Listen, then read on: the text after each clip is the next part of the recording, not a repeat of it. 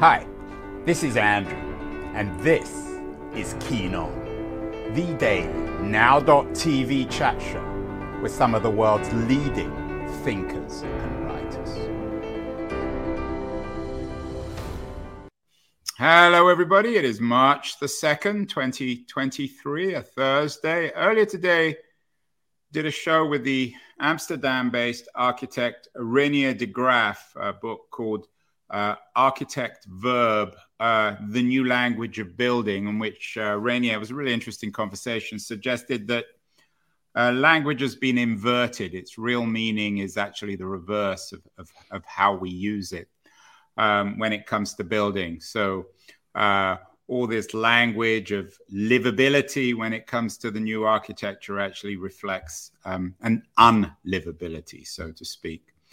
Uh, It's a nonfiction book. Today, uh, we're dealing with a new novel. It's actually out next week. It's called Women Are the Fiercest Creatures. All novels, of course, are about language. And this book, in a way, is a natural segue from Architect Verb. It's the way, it's, it's a novel about the way in which we use language. Some people use it more truthfully than others. Um, and the language of gender, the language of sex, the language that men in particular use with women. Uh, its author is Andrea Dunlop. Uh, she's written a number of novels before. The book, as I said, is out next week. And she is joining us from Seattle. Uh, Andrea, welcome. Uh, is that fair? I mean, all that, all novels, of course, are about language. But is is is your new book, um, Women Are the F- Fiercest Creatures, is it a novel about the use and misuse of language? I think in some ways it is. As you were saying that, I was thinking of one of my particular pet peeves is the way that we use the word uh, or the phrase working mother versus working father, which is just like a term you never hear. So I think certainly the ways in which we talk about things reflect the way that we feel about things. And so that it's an interesting angle on it. So tell me a little bit about the novel. Of course, we don't want to give everything away. We want people to buy it. It's out next week. But what's the book about? What uh, what what is what is the fiction at the heart of Women Are the Fiercest Creatures? So Women Are the Fiercest Creatures is the story of uh manipulative tech C E O who is about to take his company public for potentially a lot of money. And uh, just at the moment he's going to do so, his past comes back to haunt him. And the three most important women in his life, his new wife, um, Jessica, who is currently pregnant with his child, his ex-wife, Anna, who is the father of his two sons, and his ex-girlfriend, Sam, kind of all converge on him. Um, and he has to answer for some of his past bad deeds against all three of them, um, kind of at the worst possible moment for him. So yeah, that's what the book is about. It's it's a fast-paced family drama, and it's set here in Seattle. You say it's a family drama. It sounds like a feminist drama. It sounds like the kind of book that probably women would have more fun with than men. Is that fair? Well, I mean, certainly women are my primary audience, but that's the same for anyone who's writing novels, because about seventy or anyone who's writing books, actually, I should say it's about seventy percent of book buyers are women. Um, so, yes, but I mean, I think uh, I I hope to, you know, I, I always hope to write books that appeal to anybody. Um, I certainly don't think that only women should be interested in women's stories. Um, so, yeah, I mean, I think it, it will particularly speak to women. Andrew, why do you think seventy percent of readers these days are women? I mean, of course, the patronizing male response would be, well, they have more time than men, but of course that's wrong. Um, I don't know what women you've met that you think have. Well, that, that I, I, I, I wasn't going to let, you know, I, I wasn't right. setting myself up. I was saying some people would say. I sure, would I'm sure some people would say that. I'm sure some people would say that. Some people might say that women are more intellectually curious than men. I don't know. Um, I don't know why that is. You know, that's really interesting. That's that's been true of book publishing for a long time. You know, I worked um, I worked in book publishing for a long time before I was an author myself. I was a publicist at Doubleday, which is part of Random House. Um, and yeah, I mean, that's, that's, that's really always been true about book buying audiences. And, and that's an interesting question. I, I don't really know why that is, but I think, you know, reading books and in particular reading novels, especially reading novels about maybe people that don't share your exact same life experience, is a great way to build empathy. So I certainly would invite men to spend a little more time reading novels, maybe that that would be a very good thing. One of the ironic things about the publishing industry, you said you worked for um, Doubleday. We, we a couple of months ago, I had the ex-C E O of Doubleday, Steve Rubin. I'm not sure if you ever worked with him. I did. He was he was the publisher when I was there. Yes. So one of the um, troubling things about the publishing industry is, as you say, seventy percent of readers are women, but seventy percent of executives aren't women. In fact, I would think the reverse is true. Were you troubled by that as as somebody who worked in uh, the big publishing industry? Oh, yeah, absolutely. I mean, certainly the dynamic when I was there, and it's still the dynamic today, is that you have a ton of women working in the industry. So a ton of, you know, the assistants, a ton of the editors, a ton of the sort of people who are actually, you know, on the ground doing the books um, are women. And then once you get past that to the publisher and to, you know, the C-suite sort of, you know, executive level of the of the company, it's almost all men. Um, and I think that's just reflective of the culture at large, is sort of hierarchy in that way, right? And I think, you know, a lot of this book is about that question of being a quote working mom, which we used to mean someone that has a career outside the home. Um, you know, but but I think women women really take a huge hit for becoming mothers in their careers. You know, there's been tons of studies around this, right? Like women see a pay decrease, men see what's called the father bump, where they get actually a pay increase at work. Um, and so I think that that is one huge reason for, like, you know, across the board, not just in publishing, but is a huge reason for why women sort of, you know, they talk about that glass ceiling, like why women can stall out in their careers is because they're being they're being held back because they made the choice to be mothers, which is certainly not the way it should be. Andrew, tell me a little bit about yourself. You you live in Seattle. I hope you're not uh, married to a, a, a tech exec who's about to take his company public. No, I'm definitely not. Um, that would probably be hit a little, cl- little close to home. Uh, no, my my husband is a mechanical engineer. Um, so yes, very brilliant guy, but uh, not not a techie. Um, yes, I do live in Seattle um, with my husband and my two kids. I have a four and a half year old and an eight month old. So this uh, this book, you know, being about mothers, was very influenced by my own experience becoming a mother. Um, I'm also a podcast host. I have a um, podcast called Nobody Should Believe Me. First season of that is out now. Um, that is sort of a different side of my work. Um, and I am at work on actually a nonfiction book. First time I've ever written nonfiction. Um, and I'm co-writing that with a male detective from Texas, just in case anyone thinks that I'm not, in general, welcome to welcoming to male authors or or male audiences. That will be interesting to see how, although actually it's, it's a true crime book. And again, most of the audience for true crime is female. So these are really interesting questions to to know when something has that big of a gender disparity, why it attracts one gender over the other. Yeah, we'll have to get you back on the show when the, the true crime book is done. You're in Seattle, I'm in San Francisco. Both cities, of course, are proudly liberal. Um, both cities are ones that embrace new technology, innovation, all the language of progress. And yet also, and I, and I assume that's uh, between the lines in, of your narrative, there are also cities where men continue to dominate. Is that an important piece of your narrative, the contradiction, if you like, between political liberalism and the illiberalism in the home when it comes to gendered politics? Yeah, absolutely. And I think, you know, my one of my main characters, or my main male character, Jake Sarnoff, who's the tech C E O, he really proudly calls himself a feminist and makes a big deal about how his, you know, his company that he built, tr- you know, his social media company treats women better. And, and of course, that doesn't, you know, that it ends up that that that value with him is pretty shallow when it comes to his own life and even in the company that he built. And yeah, I think probably Seattle and San Francisco share a lot in that, you know, we have a lot of professed liberal values, and yet whether or not our cities live up to that is a whole other story. You know, Seattle, like, again, like San Francisco, we have massive, massive housing inequity. Um, we have, you know, gentrification that's pushed a lot of people to the margins. So I think it's, yeah, there, there is certainly that that is in the book, and that that was on my mind when I was writing it. There was an interesting piece, uh, I think it was in the Journal a couple of days ago, about Mark Benioff at Salesforce, a very successful tech entrepreneur, made many billions of dollars. Um, about how he used to talk about inclusivity at Salesforce until um, he had to lay some people off, and then he conveniently forgot that language. Benioff was also criticized by someone who came on the show about Davos Man being the sort of the, the archetype Davos Man. I don't want to pick on Benioff. He's getting enough criticism anyway. Um, but what is it, do you think, um, uh, Andrea, about tech that brings out this profound hypocrisy? The your your fictional uh, main male character Tarnoff sounds in some ways a little bit like Benioff.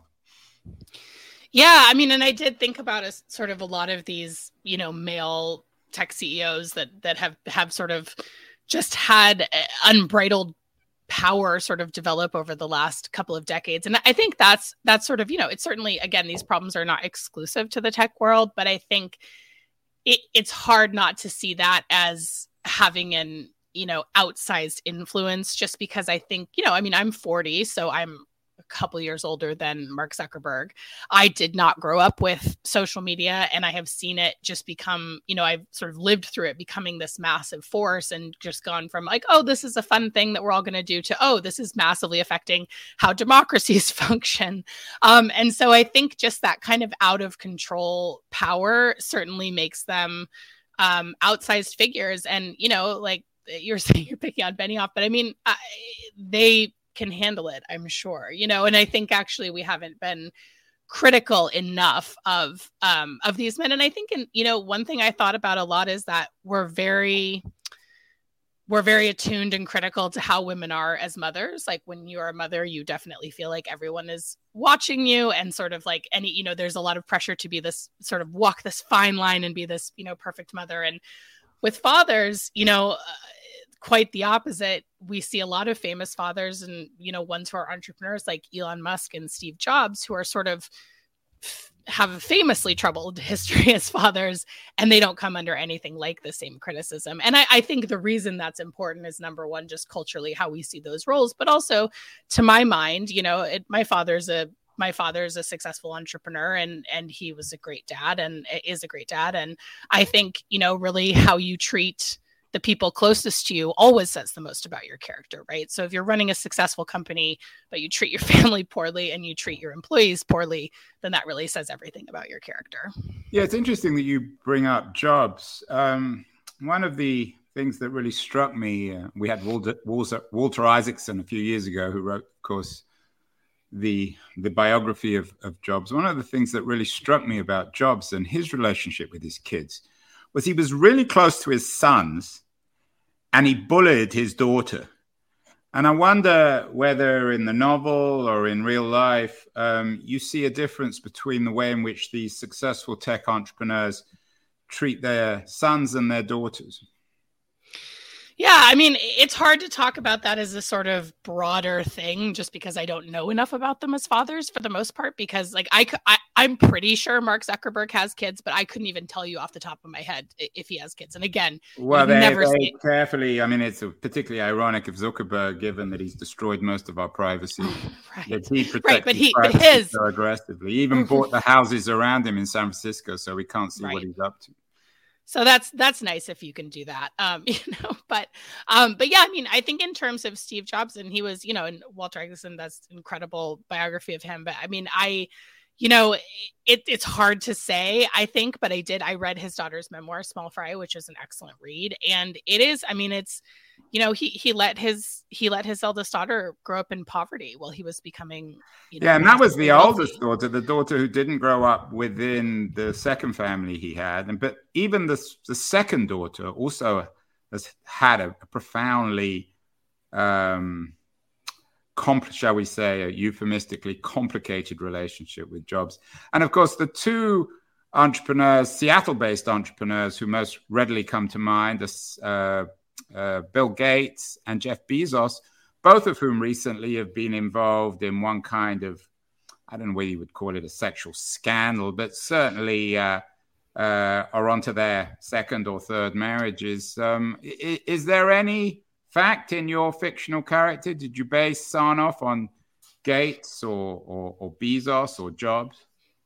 Uh, no, I didn't base him directly on anyone, but certainly those stories were all, you know, in the ether. And I think with um, with Bezos and Gates, it's interesting because, yes, as you said, they've just had high profile divorces. And, you know, Melinda Gates and Bill Gates, that's that's not really a divorce that I thought I would ever see. You know, they've been they're longtime Seattle people, um, you know, and and we're sort of, I think, seen even in the broader tech world as like a really like stable marriage, you know? So I think that that all of the, you know, my goodness. Yeah. There was a whole, there's a whole sort of tawdry thing that we could go back about um, Jeffrey Epstein and that whole thing that, but I, I, that's speculation. I don't know what caused that divorce, obviously.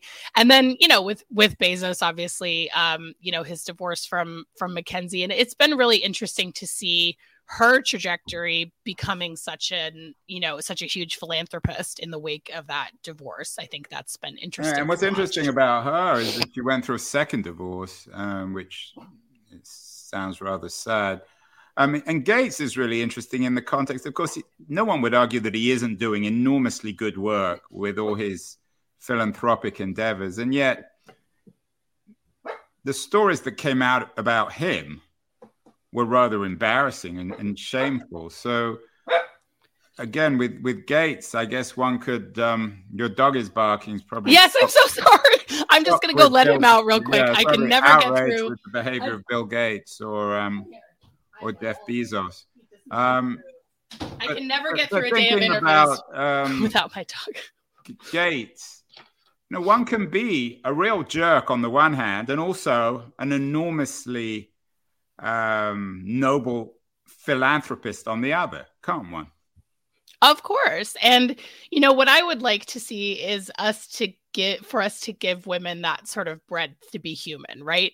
This is really interesting because on, you know, on the other side of my professional life, in my podcast and in my nonfiction, you know, I'm talking about uh, Munchausen by proxy, which is primarily a female crime. I mean, primarily like ninety-six percent of female crime. And so I think we do have this benevolent sexism of not being willing to see women as evil or potential criminals.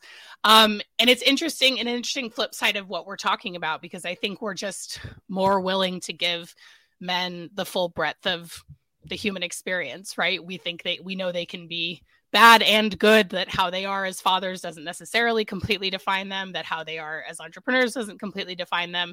And I think we just have much more of a tendency to, you know, to sort of try and fit women in, in a more narrow, more narrow box. And so, um, you know, those contradictions really, they, they come, they come up for me a lot in my work. So that's an interesting thing to think about. Some, Bobby, some people might be uh, listening to this, uh, Andrea, and saying, she's not very nuanced. Uh, the reviews that came in, and one of the reviews suggests that uh, it's a great book, but readers who prefer nuance on the difference between men and women should look elsewhere. Is that a fair criticism? Did you miss nuance in the book? Um, that's funny. I don't actually read uh, my reviews most of the yeah, time. Mo- so, um, I, I understand. Yeah. But, but- no, it's but that's fine. Um, I mean, I don't. Um, I, I don't know if I really agree with that, but it's not my job to agree or disagree with reviews, um, or anything anybody thinks of the book. Well, but let me let me put um, the question then differently. Um, was your goal nuance, or is this book? Um, I mean, it's a fierce title. It doesn't sound like a very nuanced title. Women are the fiercest creatures. No, Will I mean, I guess if I guess if nuance, you... or is that not the purpose of an uh, of this kind of novel? Well, I mean, first of all, I think my goal as a writer is always just to write a compelling story to keep, you know, I'm I'm a fiction writer. I want to keep people engaged. I want them to keep turning pages. I mean, no, certainly like, I guess if you see nuance as not having strong opinions, then I'm certainly not, um, I'm certainly not the writer for you. I certainly have strong opinions, and, you know, they, they certainly come through. Um, you know, I think right now is not really the time to sort of be middling uh, on issues like this. For me, I mean, it's a it's a pretty rage-inducing time to be a woman, to be totally frank. I mean, I have an eight-month-old son. He was nine days old when Roe v. Wade was overturned. So, I mean, I think a lot of women are feeling pretty angry, um, pretty fearsome, if you will. So, um, yeah, I mean, I, so certainly, like, if if that's how someone chooses to see it, I, I hope that the male character in my book also feels like a real person. Um, and I, I don't think, you know, I, I've also actually seen reviews that did not think I was hard enough on him. So, um, you know, I, I think it's just going to be like every book. It's going to be, it's going to hit different people differently. And so, um, you know, that's always, that's always what you're sort of game for as an author, right? I never want to tell people how I think they should respond to my work. When you say it's a, a rage-inducing time to be a, a woman, I, I mean, I take your point on Roe versus Wade, but in other ways, there's never been a better time to be a woman. Is that fair, or am I wrong? I mean, I suppose at least a white middle-class woman in, say, sure, I, yeah, I mean, non-fictional Seattle. Sure. Um, yeah, I mean, listen, for me in particular, as a woman with considerable privilege, sure. You know, if I look at sort of growing up in the post, you know, Title nine, post, you know, a whole bunch of sort of first, you know, first wave or second wave feminism happened in the nineteen seventies. Yeah, there are a lot of advantages that I have that my predecessors did not have. Um, but that said, I mean, I think what maybe some people don't really quite realize if they haven't been through it is that if you are in a position as a woman where your bodily autonomy is taken away, It, that is, that's so tied to everything else. I mean, that's tied to your economic future. That's tied to your safety. That's tied to everything. Um, and so, I mean, it's really, it's really hard to say whether I think things on the whole are moving forward. Um, and, you know, that's not just for me specifically, or even my daughter specifically, although I do worry about that. But I, I think, you know, the only sort of hope for women moving forward as a group is solidarity. And so I certainly, you know, I can say things are fine for myself and, and things are good for myself, but I, you know, feel solidarity and concern for the people who, for whom things are definitely not fine.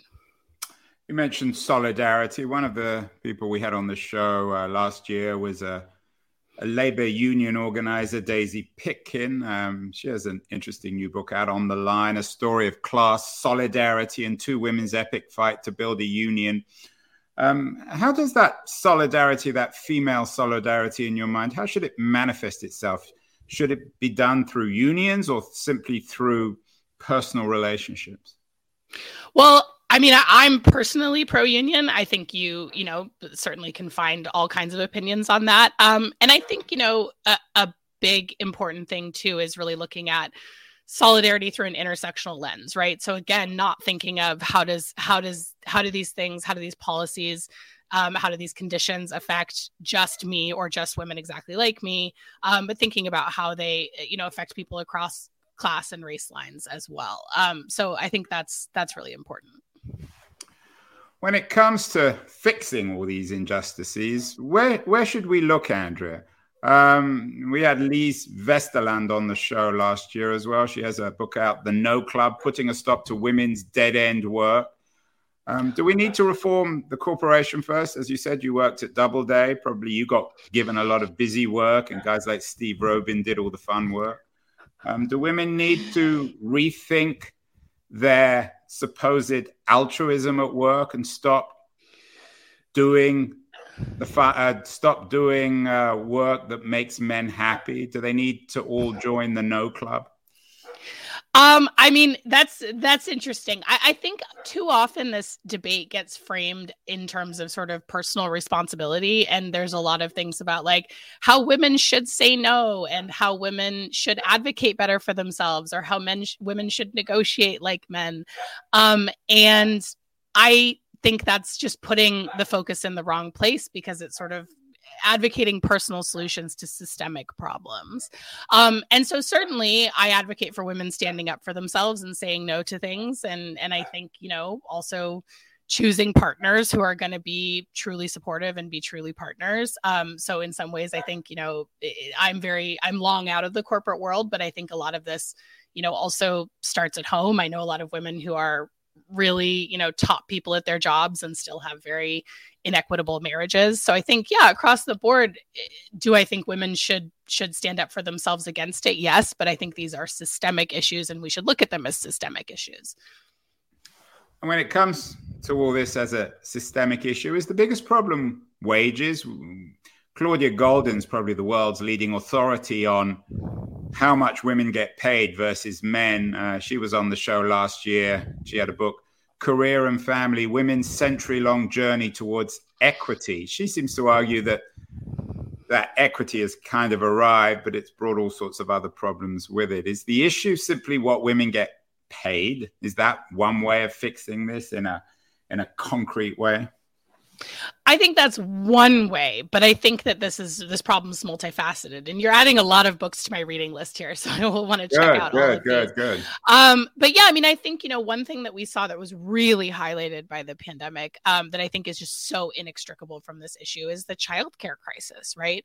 The lack of available childcare. Um, you know, and I was talking about that glass ceiling thing of people sort of, of women not being able to get through that middle stage of their careers and really ascend because they're stopped in their tracks by make the decision to start a family in a way that men are not. And I think that the, you know, the, the lack of quality, affordable childcare um, really affects families, and it just falls on women in particular. And I think we saw this in the pandemic when everything shut down. You know, you had women for the first time in decades dropping out of the workforce in big numbers.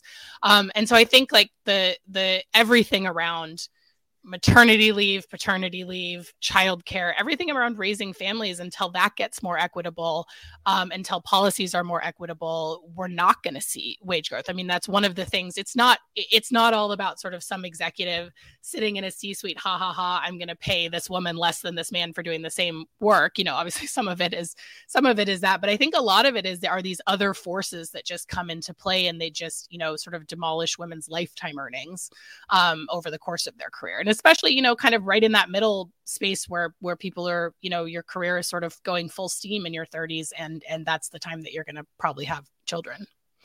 All right, so good stuff. Uh, Andrea Dunlop's book, uh, new novel, Women Are the Fiercest Creatures, is out next week. Some of you uh, are familiar with her previous work, We Came Here to Forget. Uh, she regrets nothing, um, losing the light, uh, a couple of other books too. So she's already a very experienced novelist. Finally, um, uh, Andrea, I, I got to ask this. You can tell me it's a dumb question, but still, uh, if, if women are the fiercest creatures, what are men? It's not a stupid question, but it might be kind of a trick question. Um, All I my mean... questions, Andrea, tricks.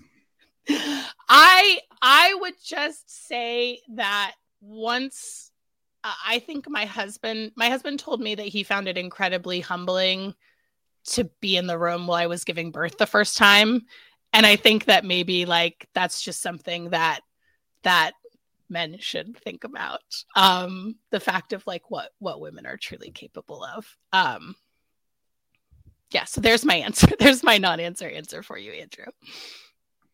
Excellent.